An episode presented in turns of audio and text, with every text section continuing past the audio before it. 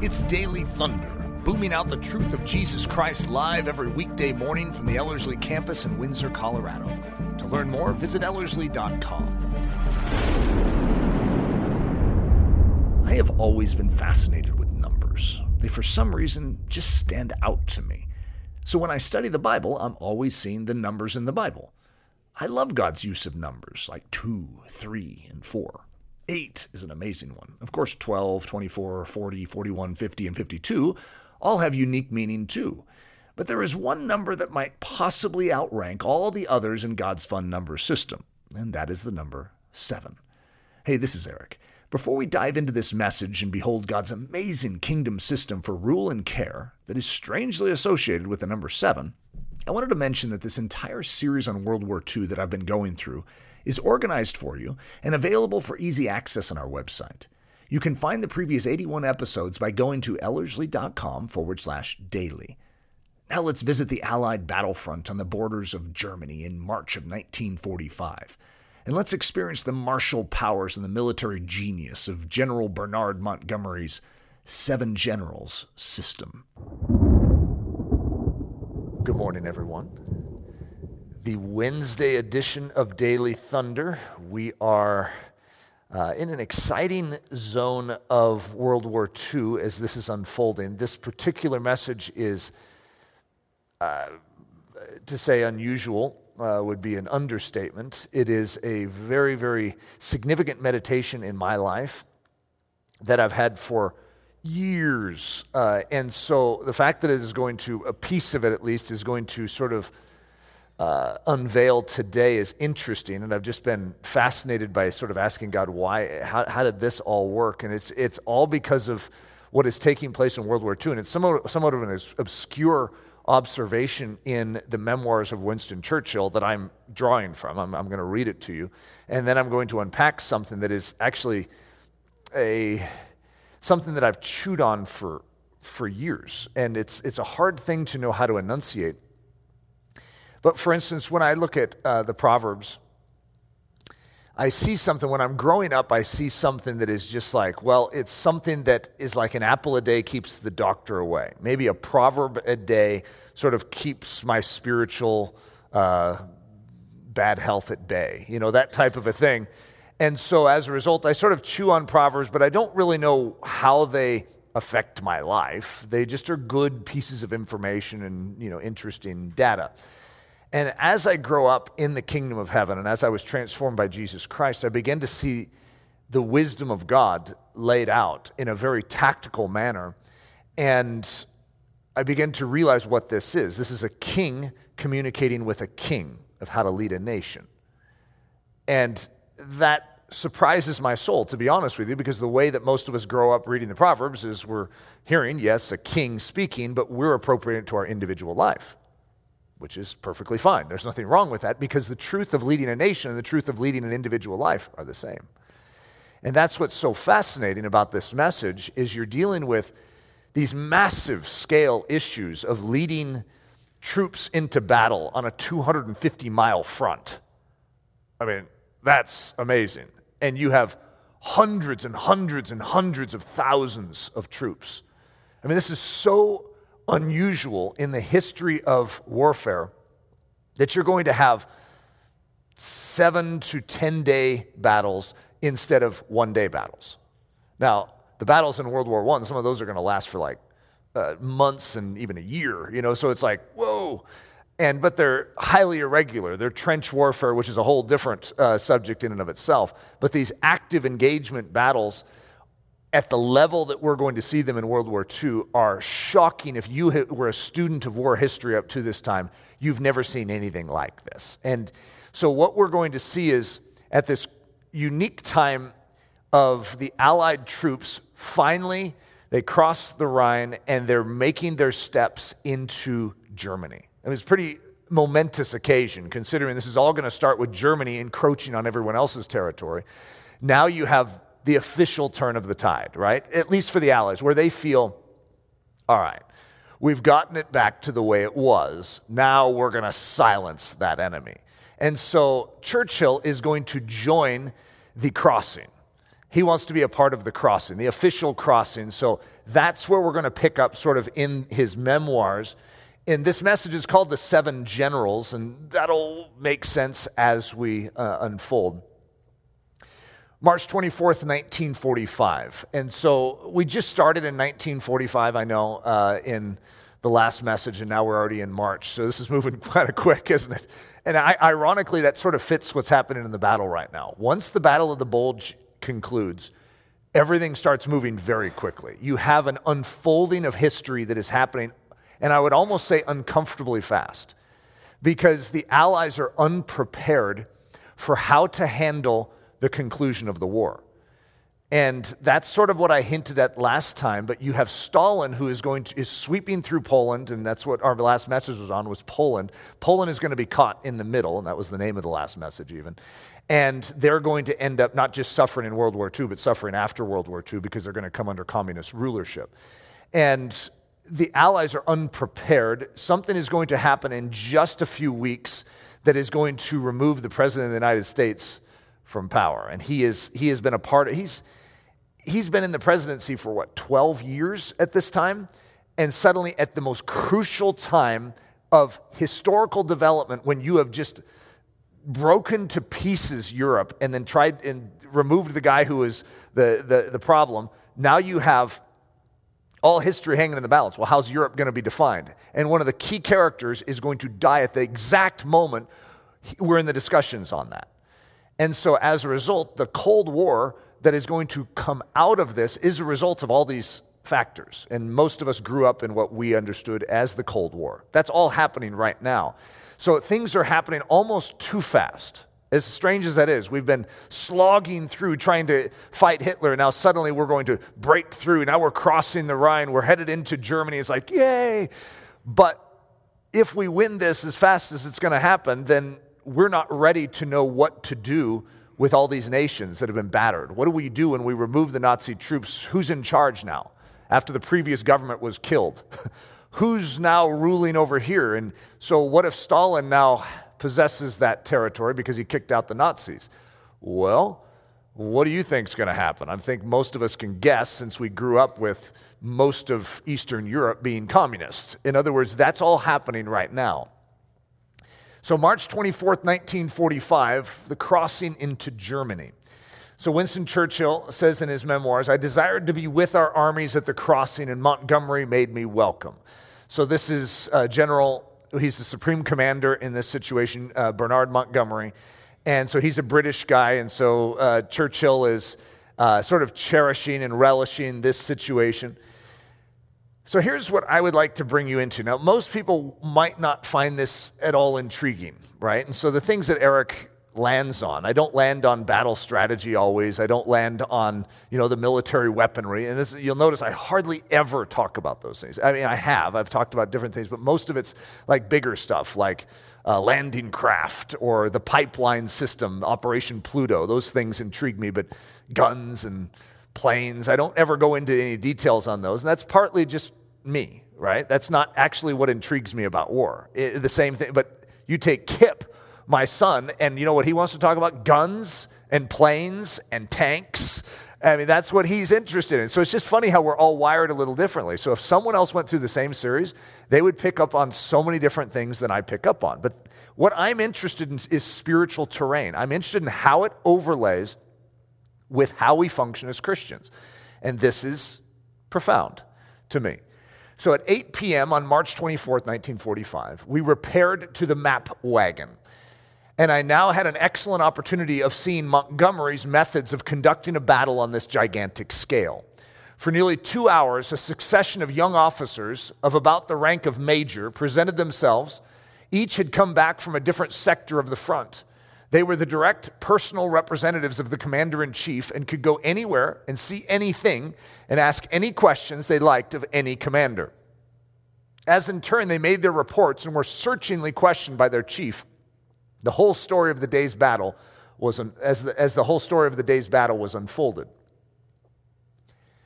This gave Monty, that's the nickname for Montgomery, a complete account of what had happened by highly competent men whom he knew well and whose eyes he trusted.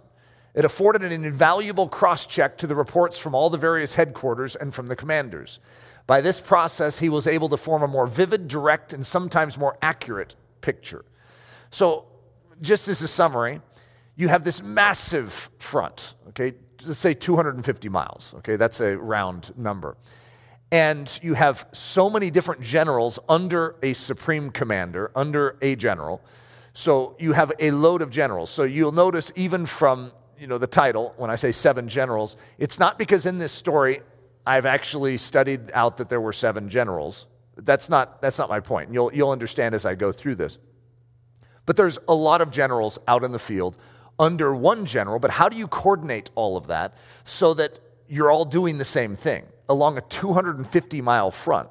And so, what Montgomery has is he has these officers that are noted, and I'm not sure if they wore a special badge, if they were all just introduced to the generals ahead of time. I'm not sure what the coordination was amongst them. Churchill doesn't actually know either. He's just observing this. And he's watching with a certain sense of awe how this is coordinated because these men have access anywhere on the field to all the generals and they can come up and they can ask any question and they have the right to do it even though they're uh, lower ranking. They are searching out all the information and then they're going to come back and they're going to be cross-checked against each other. Is your information matching up with my information? And then they're all bringing and briefing montgomery so he has his mind wrapped around 250 miles of front and all the generals' minds along the way are all being given to him so that he knows everything. And then he sends the directives back to these men, and they go back and take his uh, commands. I mean, that's, that's pretty cool, right? I mean, I, I like this. And so I'm intrigued already just reading this, just on the fascination level. But it's going to trigger something a little bigger for me as we continue. The officers ran great risks and of the seven or eight to whom I listened on this in succeeding nights, two were killed in the next few weeks. So, this is a highly risky venture for these men because they're going through the intense parts of the battle in and out, in and out constantly. And actually, two of those uh, were actually killed in the next few weeks. I thought the system admirable, and indeed the only way in which a modern commander in chief could see as well as read what was going on in every part of the front. The next day, March 25th, we went to meet Eisenhower. On our way, I told Montgomery how his system resembled that of Marlborough. So, Marlborough, the Earl of Marlborough, is a famous military leader of Great Britain, and, he's a, and Churchill is a descendant of him. So, Churchill spent a good deal of time researching Marlborough, and so that is, comes out throughout his memoirs. He's always sort of referencing that.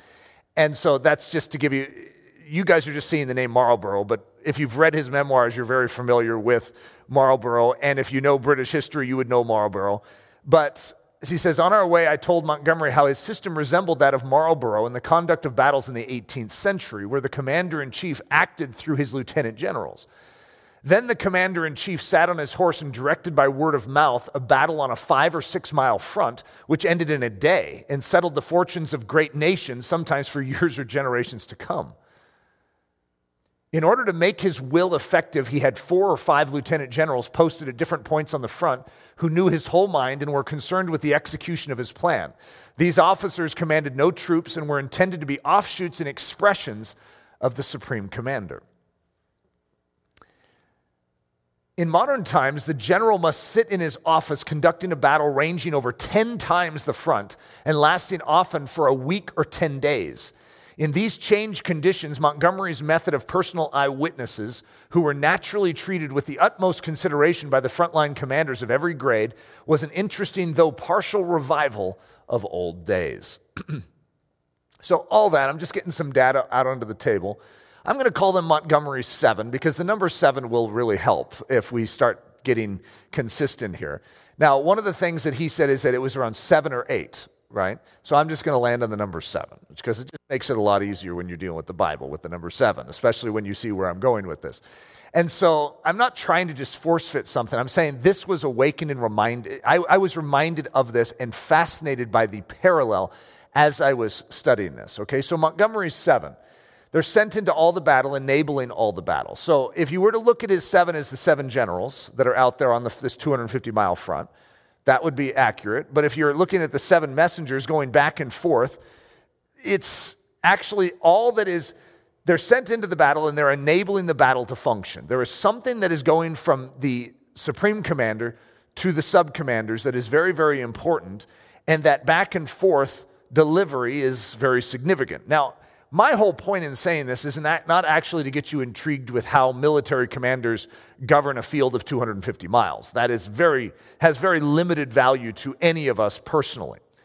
But when you understand the vast battle that the King of all kings oversees, it actually does trigger an interest point. It's like, huh. And how many churches in Revelation? Seven. And so you begin to see this unique layout of like, huh, wait a minute. We have something that parallels. Just, just wait till I unfold it too. So Proverbs 9 1 is going to say something that someone like Eric is going to pick up on okay? Because I notice numbers. Some people notice different things. They notice colors in the Bible, they notice names in the Bible, they notice locations in the Bible. It's not that I don't notice those, but I notice numbers, like with extreme awareness, like a magnet. Number. And, you know, most people just read it and go, What, Eric, what, what did you see there? I see the number seven, right? So in this situation, I see wisdom has built her house and has hewn out her seven pillars. What an obscure statement that is, right? What does that have to do with anything? And so Eric gravitates towards a statement like that, going, Why? Why would God say it that way? And so you need to recognize in the New Testament, you're going to see the platform and the concept of wisdom being fulfilled in Jesus Christ, who has a house. Jesus has a house that he's building, by the way. Tear down this uh, house and I'll rebuild it in three days. But the house of which he was speaking was his body.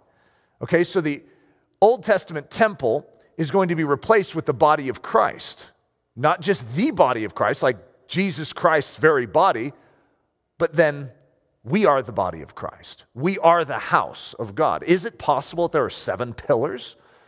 Just let me read this again. Wisdom has built her house and has hewn out her seven pillars. So I'm just going to give a different phraseology for it to sort of bring it into a New Testament context. Jesus has built his house and has hewn out his seven pillars. Okay? So now that means very little to us still up to this point. If I just stopped the message right there, you'd be like, great, wonderful, fascinating, Eric, seven. Okay. So Revelation 1 4, John to the seven churches which are in Asia, grace to you and peace from him who is and who was and who is to come, and from the seven spirits who are before his throne.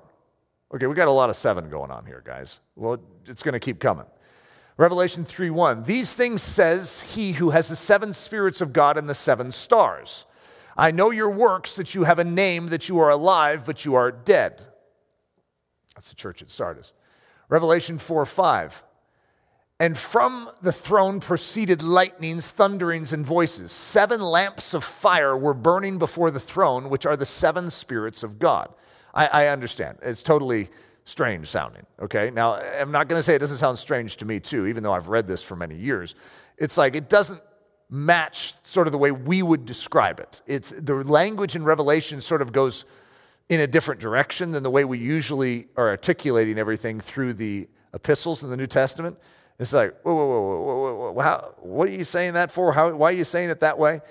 But seven is a very critical number. Revelation 5 6. And I looked, and behold, in the midst of the throne and of the four living creatures, and in the midst of the elders stood a lamb, as though it had been slain, having seven horns and seven eyes, which are the seven spirits of God sent out into all the earth.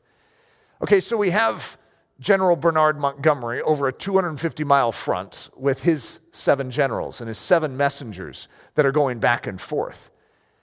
And I don't know if you're seeing a parallel, but what I see is that there is something to do with a coordination of a movement. It's a battlefront that is taking place where each of these pieces are being knit and coordinated together, like with a ligament type of a system. In other words, where the one part, or the first general, actually is in coordination with the fifth.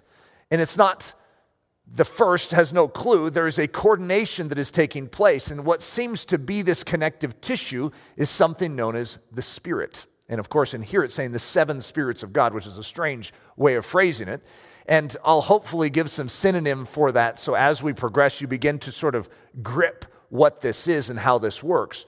But what you're going to see is that the body is broken up into like a seven system uh, whole operation. Government itself is like broken up into like a seven system operation. And so it isn't an accident that we have this phraseology. Christ's seven, sent into all the battle, enabling all the battle. So we see these seven stars. We see seven horns, seven eyes on this lamb that was slain, okay, which we know is Christ. So, this chief commander who has the seven, who has the seven stars, who has the seven lamps, this is Christ. We know that, the chief supreme commander. I, I know Revelation is quite a, a mouthful, guys. So it's, it's not like I'm attempting to, in one little short daily thunder, communicate to you all the mystery of the book of Revelation. But I want to introduce you to the fact that it is not, it shouldn't be a mystery that it's a revelation of Jesus Christ. Okay, that's something that we shouldn't trip over. We are seeing Jesus. We're seeing Jesus' operation. We're seeing his high position. We are recognizing that there is a distribution of his grace and that there seems to be different authorities or different allocations. And it's not just one, it is one church, but it seems to be one in seven. It's one spirit, but it's like one with seven functions, seven expressions. And so that's why it's unique to our brain. We're like, what? I thought it was one church. There's seven? What? I thought it's one spirit. It is, but with seemingly seven key functions that, that are key. Just like it's one battle, it's the Allied forces, and they're fighting. Who are you fighting? I'm fighting the Allies. That's right. On a 250 mile front, but there's seven different generals that are under one that are bringing this about to win one end.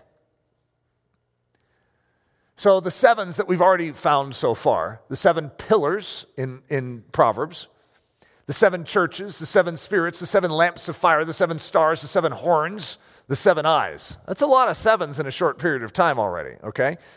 and I'm not even trying to dig them up. I'm just giving you ones that directly relate to what we're talking about. So Proverbs 9:1, I don't know if you've ever heard this scripture before, but wisdom has built her house and has hewn out her seven pillars.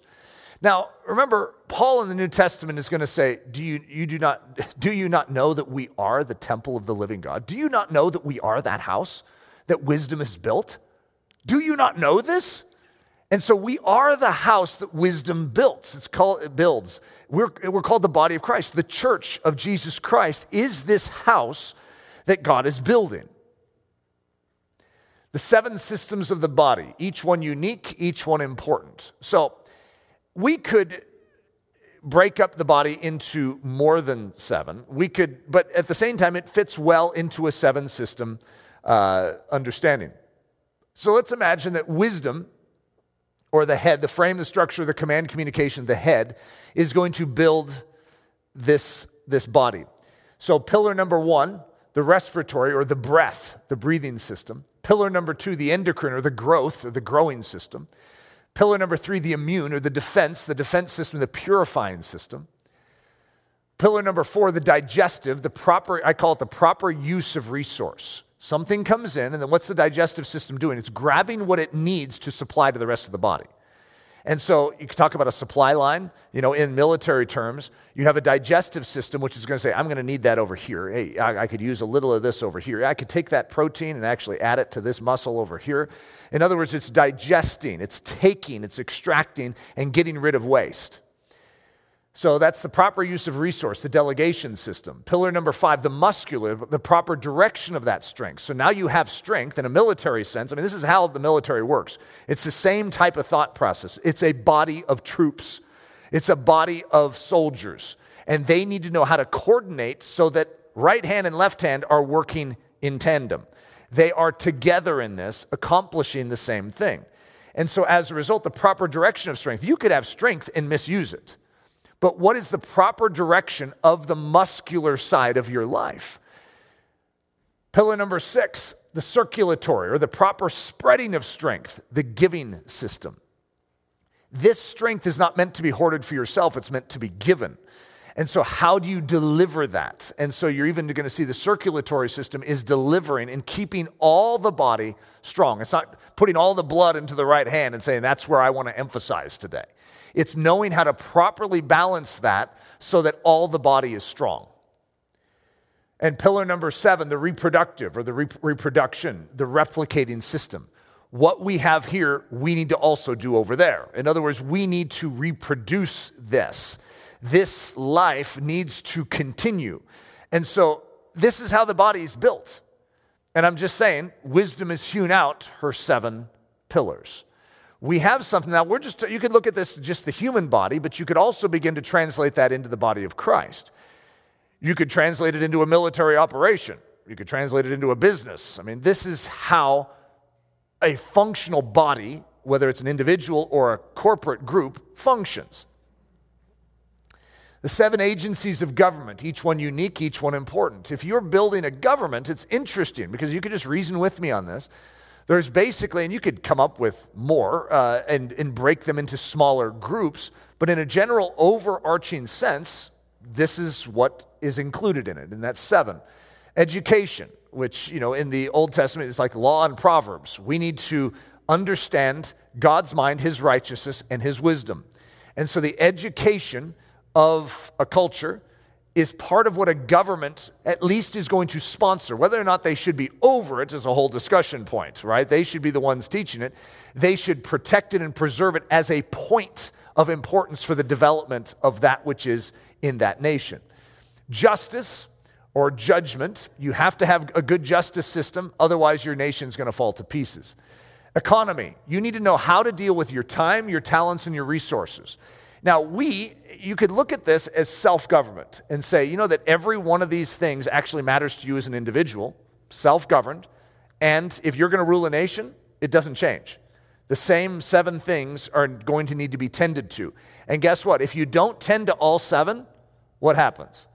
Well, you could pick something on this list and just lift it out and say, you know, I'm going to neglect that. And you're going to find it's sort of like neglecting your right leg.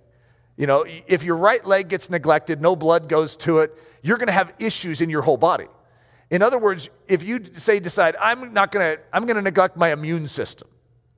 Or how about I'm going to neglect uh, trying I was going to use reproductive, but uh, that that could be good to neglect for a season.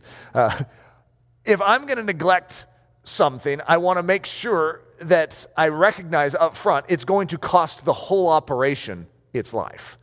And so all of these seven work together. And if they're not working together, there's death.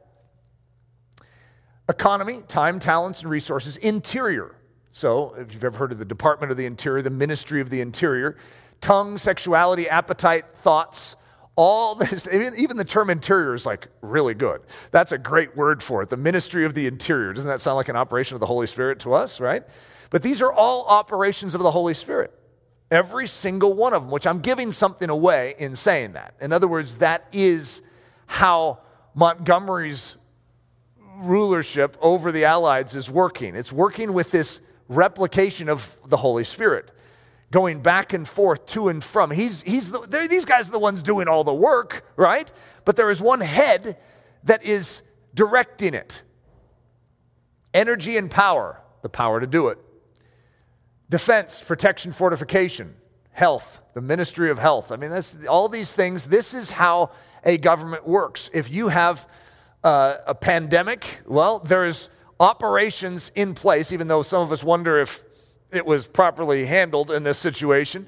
But you are supposed to be on guard against a pandemic. I mean, that's actually what is supposed to be out there as a government to preserve the integrity of a nation. And so, what you see is all of these things working together create what we call a righteous government. The seven graces of faith, each one unique, each one important. So, in the Bible, we're going to see this articulation of the same thing, but we're now going to go interior into the life of a believer. It's sort of like wisdom has built her house and is now hewing out her seven pillars. So 2 Peter 1 2 through 10. Grace and peace be multiplied to you in the knowledge of God and of Jesus our Lord, as his divine power has given to us all things that pertain to life and godliness, through the knowledge of him who called us by glory and virtue, by which have been given to us exceedingly great and precious promises, that through these you may be partakers of the divine nature, having escaped the corruption that is in the world through lust but also for this very reason, giving all diligence, add to your faith. And so you're going to see these things. You have come to Christ by faith. So, how are we saved? By grace through faith.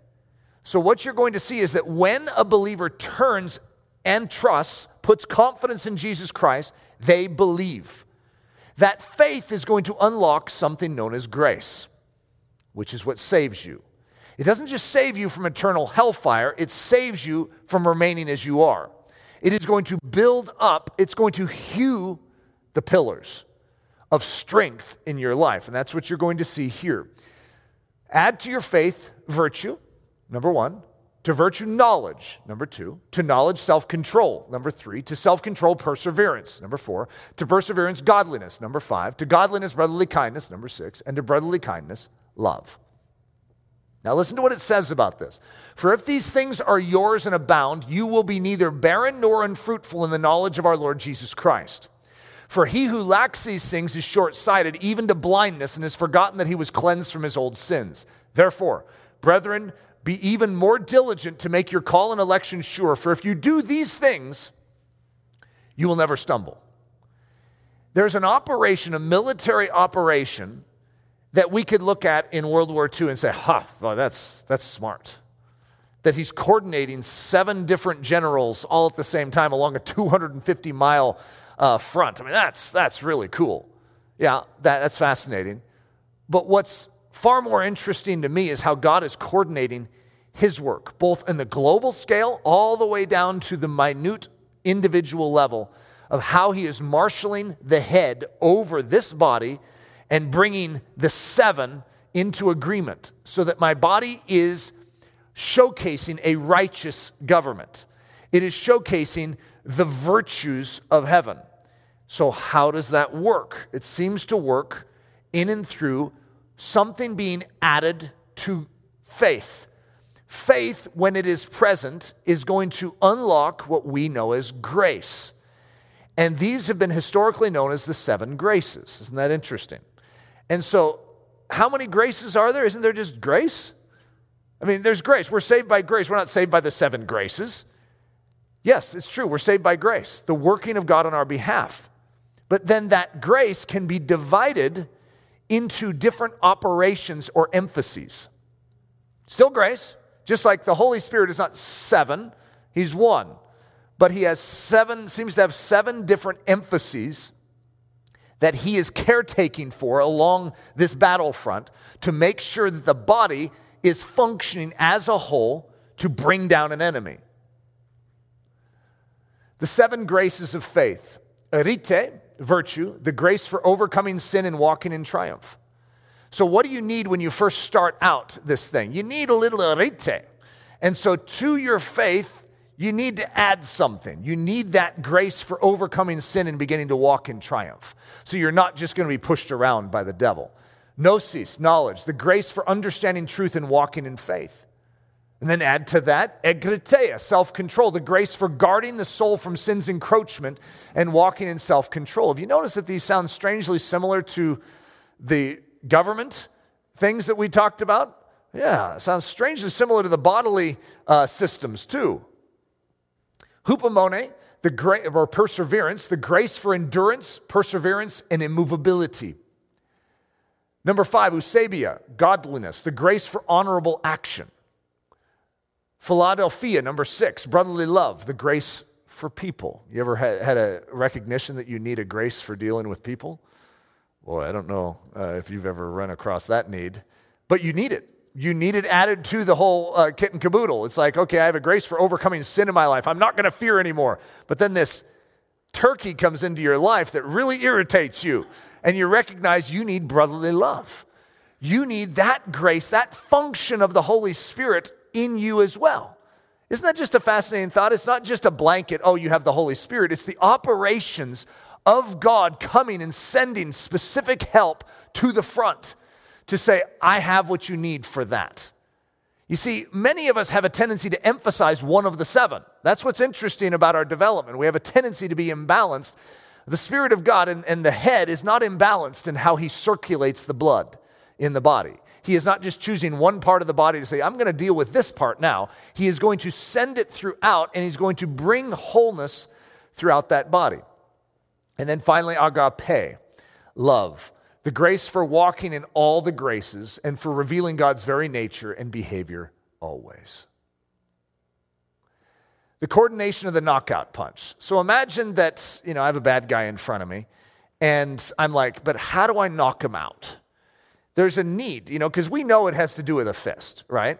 But if all I said was, you just need to ball up your hand into a fist, that is an incorrect statement. There's actually multiple things that need to work in tandem. However, the fist is going to be the key point that is going to strike the blow. But that fist needs something, and it needs to work in agreement with a system. And if that whole system isn't agreement, isn't in agreement with the fist, because the head could say, ball up into a fist. But if the head isn't also communicating with this arm and this shoulder, we have problems. In other words, we're not going to end up striking the knockout blow. The fist must be in agreement with the arm, which must be in agreement with the shoulder, which must be in agreement with the hip, which must be in agreement with the feet, which must be in agreement with the heart, which must be in agreement with the mind, which must be in agreement with the spirit, which must be in agreement with the word. And so, as a result, when this all comes together, you recognize that there's a movement that can actually deal a blow to the Nazis. Okay, sorry, I'm bringing in the Nazis again. I'm, I'm, mixing my metaphors throughout this, but hopefully you guys are enjoying that fact. In other words, that we have an enemy, but to be able to coordinate this body to deliver the blow to that enemy, it can't just be one local church here in Windsor that is balling up into a fist. It's like there's something to do with those seven all working in tandem to deliver a blow that causes devastation to the enemy camp. Which is why the devil wants to disconnect the fist from the arm, and the arm from the shoulder, and the shoulder from the hip, and the hip from the heart. I'm trying to guess at what my list was. And the heart from the mind, and the mind from the spirit, and the spirit from the word. There's a reason why there is that division, that denominationalism that is created to say, look, you know, as a fist, I just don't get you as a shoulder. You just don't make any sense to me, okay? You, you keep talking about the fact that you, you move like this, and I'm saying, no, you ball up. And the, the shoulder's like, I don't know what you're talking about. Ball up. How do you ball up a shoulder? And so as a result, they have a tendency not to see the value of how the other one is designed and assigned to function. The seven aspects to the spiritual life. So we have these dimensions, whether it's the seven graces, whether it is the seven agencies of government, you know, you could look at it either way today. If any one of these is left unattended or is marginalized or is diminished, it actually makes the whole operation vulnerable. Let's, let's imagine we have a front of soldiers, and let's say we have seven groupings or divisions along the front line. And so let's say that over each of those divisions is a general. Okay? Now imagine general number four over here decides to, or maybe Montgomery decides not to include him because he doesn't like him. So he's not going to tell him what to do and he's going to let him make his own decisions. Or say that general goes rogue and just decides, you know, I think I could do this a lot better the, than General Montgomery could. And so he just is going to decide to do something, and that's go the other way. What you have is a breach you have an opening in the line, which can actually cause the devastation of all the rest of the troops. Unless those divisions are in agreement, functioning together, you're not going to win this thing. It's that simple. Even if one group fights their heart out, if the rest of them lay down their weapons, that one group is going to have a lot of difficulty surviving. And it will end up turning on all of them. If any one of these seven aspects is weak, ignored, unprofitable, then it will prove the demise of the entire life. So I have in this uh, notion, remember Achan. So we have this operation of these tribes that are working together to take a territory. They're all going to get their own land. They're all going to get a portion. They're distinct tribes, and yet they're one Israel. And that one Israel is, has its pieces, right? And Achan, well, all of them are told to not take anything from Jericho, to not touch it. This all belongs to God. The spoil is God's. And it was very clear, guys. There wasn't any stuttering in what uh, was being said. And yet, Achan is going to covet and crave, and he's going to take that which is forbidden, he's going to dig a hole under his tent and bury it. And how is that going to affect the rest of the body of Israel? They are going to begin to lose at Ai. Uh, why would they lose if God is for them? Because one is not functioning as it ought. And so that one is going to be exposed and it's going to be corrected. And as a result, strength is going to return to the body. And so we see a pattern in that that for us to be sensitive to the Spirit and His different emphases in our life, and not to just allow the one emphasis that God wants us to just do this and that's, that's the one thing. God wants to make us whole and healthy. And I mean that as an individual, and I mean that in working together as a group in here with all sorts of diversities in and amongst ourselves. And I mean that in regards to us working together with the funny body out there that have weird conclusions that they've come to. You know, that one scripture is like, I can't believe they think that. That's ridiculous. We have all sorts of challenges that we face as a body of being knit together as one. Now, there really are things that don't belong in the body, right? And I'm not going to try and graft it on to my arm and say, yes, that's a valid part of the body. No, that's complete denial of who Jesus is and what Jesus Christ has come to do. So, no, that is not supposed to be a part of the body. But this group over here, boy, they, they do things different than I do, and I don't particularly, I'm not attracted to their modus operandi. I don't like their emphasis, but they genuinely love Jesus. Oh, those are hard things to deal with.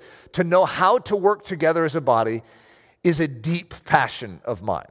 This is something, I mean, this, I'm, I'm talking about the, the basics of how Ellerslie was born, with a desire to bring the body together and to literally snub denominationalism as our guide but to allow the Spirit of grace, the truth of God's word, to actually bring us together as opposed to fracture us. But it's for this reason. I believe that God intends us to function as a whole and not just as a fist. For the body to run properly, every agency must be governed by the same truth, the same God, the same integrity, the same love. If you don't have those commonalities, you can't function together. If you don't have the same truth, like we all agree the Bible is our guide, that Jesus Christ is the head. If you don't have that going, you're going to have a very difficult time working with them to function. I mean, the Nazis and, the, and Great Britain can't function together in World War II. Why? Because they're ideologically apart. One want, they both want the other to stop. Okay, that's not going to work together. And so the same thing happens in the church where you literally, when you take an opposition side and say, I want you to shut up, what you've done is you've actually disabled, you've, you've created a war in the church as opposed to the church knitting together to have a war against lies, against idolatry, against pride, against arrogance, against the uh, incoming lawlessness and fear and delusion that is sweeping over the nations. It's like, hey, this is the time we're supposed to be together, not apart. The clattering together of bones into a very real body. Ezekiel 37. I really love the picture, and I don't know if you guys uh, know what story is in Ezekiel 37. I'll, I'll read it for you. But what we're going to see is God speaking to Israel in the Old Testament, and they are in a destitute state where they have forsaken life. And so they're going to be likened unto dead people in graves. And God's going to say, even though you are, think about what this is. It's going to be a valley of dry bones. What's a dry bone? But something that used to be a part of a whole, of a body, but has been dismembered and has separated from itself and has lost the ligament, connective tissue, and all that that would bring it together and has lost its life. And what we're going to see is a supernatural work in Ezekiel 7 of God taking that which was dismembered, that which was separate, but that which belonged together if it was truly alive. And he is going to bring it together and clatter it together. Wow. All right. You want to see a desire that I have unfold before us on the screen? Let's read it. Ezekiel 37, 1 through 10. The hand of the Lord was upon me, and he brought me out by the Spirit of the Lord and set me down in the middle of the valley, and it was full of bones. He caused me to pass among them round about, and behold, there were very many on the surface of the valley, and lo, they were very dry. He said to me, Son of man, can these bones live? And I answered, Oh, Lord God, you know. Isn't that a great answer? It's like, I have no idea how to answer that question. oh, Lord God, you know. Again, he said to me, Prophesy over these bones and say to them, O dry bones, hear the word of the Lord. Thus says the Lord God to these bones Behold, I will cause breath to enter you, that you may come to life. I will put sinews on you, make flesh grow back on you, cover you with skin, and put breath in you, that you may come alive, and you will know that I am the Lord.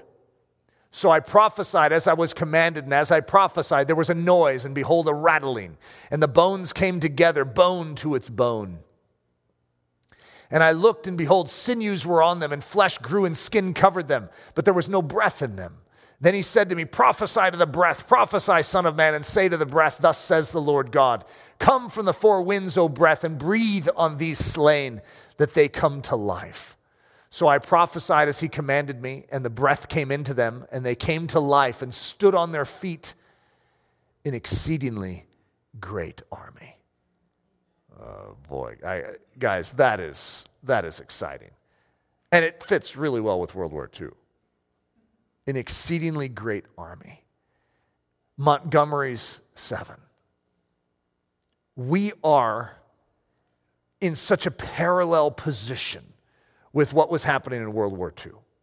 Evil has made its encroachment, but if the church would rattle together by the Spirit of God and allow God to put the sinews back and connect us, what could happen? I don't know if you guys have the vision. I know that we all do at a certain level. The more you are close to it, like I am, I'm very close to the division. I know it very, very well. I know how easy it is to not work together. It seems impossible.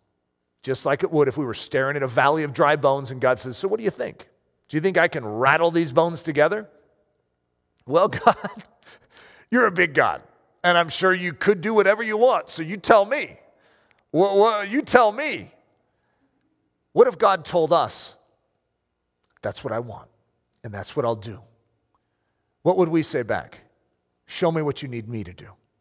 God, first bring me together, rattle me together, because some of us are dismembered, even in our own life, where we have inconsistencies, and it's a lack of integrity. Integrity means a oneness of agreement between the different parts of who you are.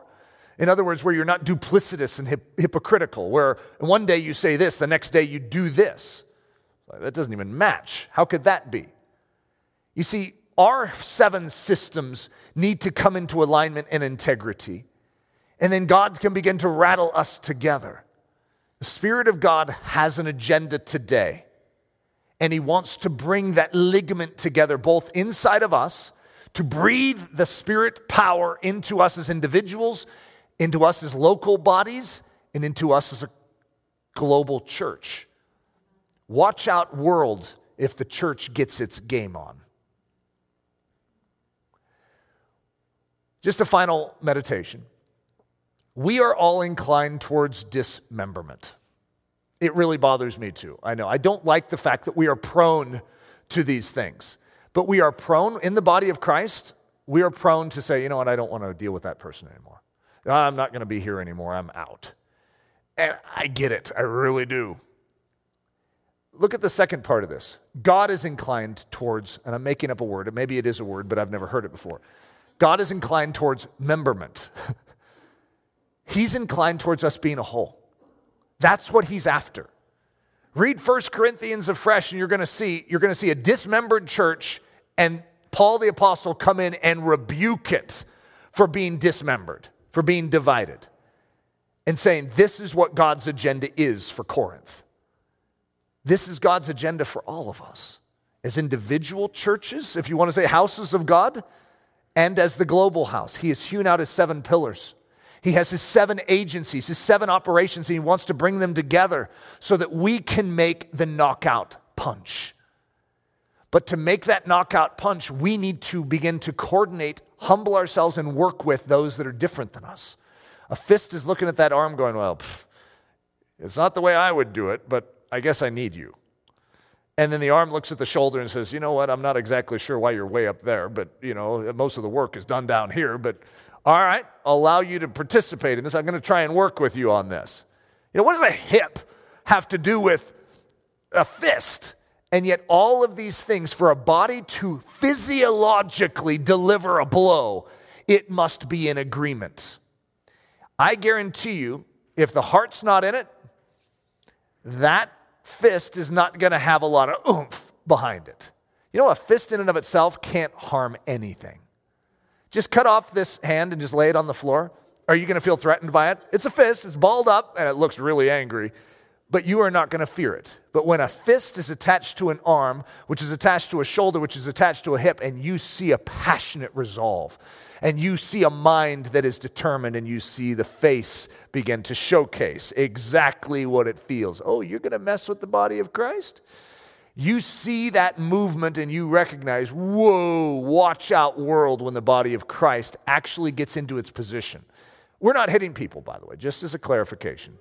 But there is a nose on the devil that needs to be bopped. And we are in the position to deal out that blow. Father,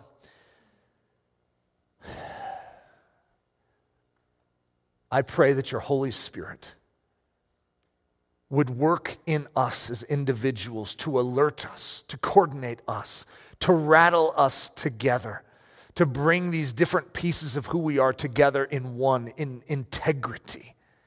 And that you would do the same for our local uh, version of this body, and that you would do the same for the corporate, the global. Lord, we need you to knit us together as one. It's in the precious name that we ask this. Amen. Daily Thunder is a listener supported production of Ellerslie Discipleship Training. At Ellerslie, we are laboring to rouse the Church of Jesus Christ out of its lethargy and build brave hearted Christians for such a time as this. Daily Thunder is delivered live and streamed daily Monday through Friday at 8:15 a.m. And our weekend service is streamed at 9 a.m. on Sunday mornings. Join us at live.ellerslie.com.